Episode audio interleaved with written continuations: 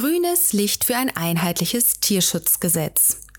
Regierung und Opposition einigen sich darauf, dass etwa die Haltung von Hühnern in Käfigen verboten wird oder Hunde nicht mehr mit Elektroschocks erzogen werden dürfen.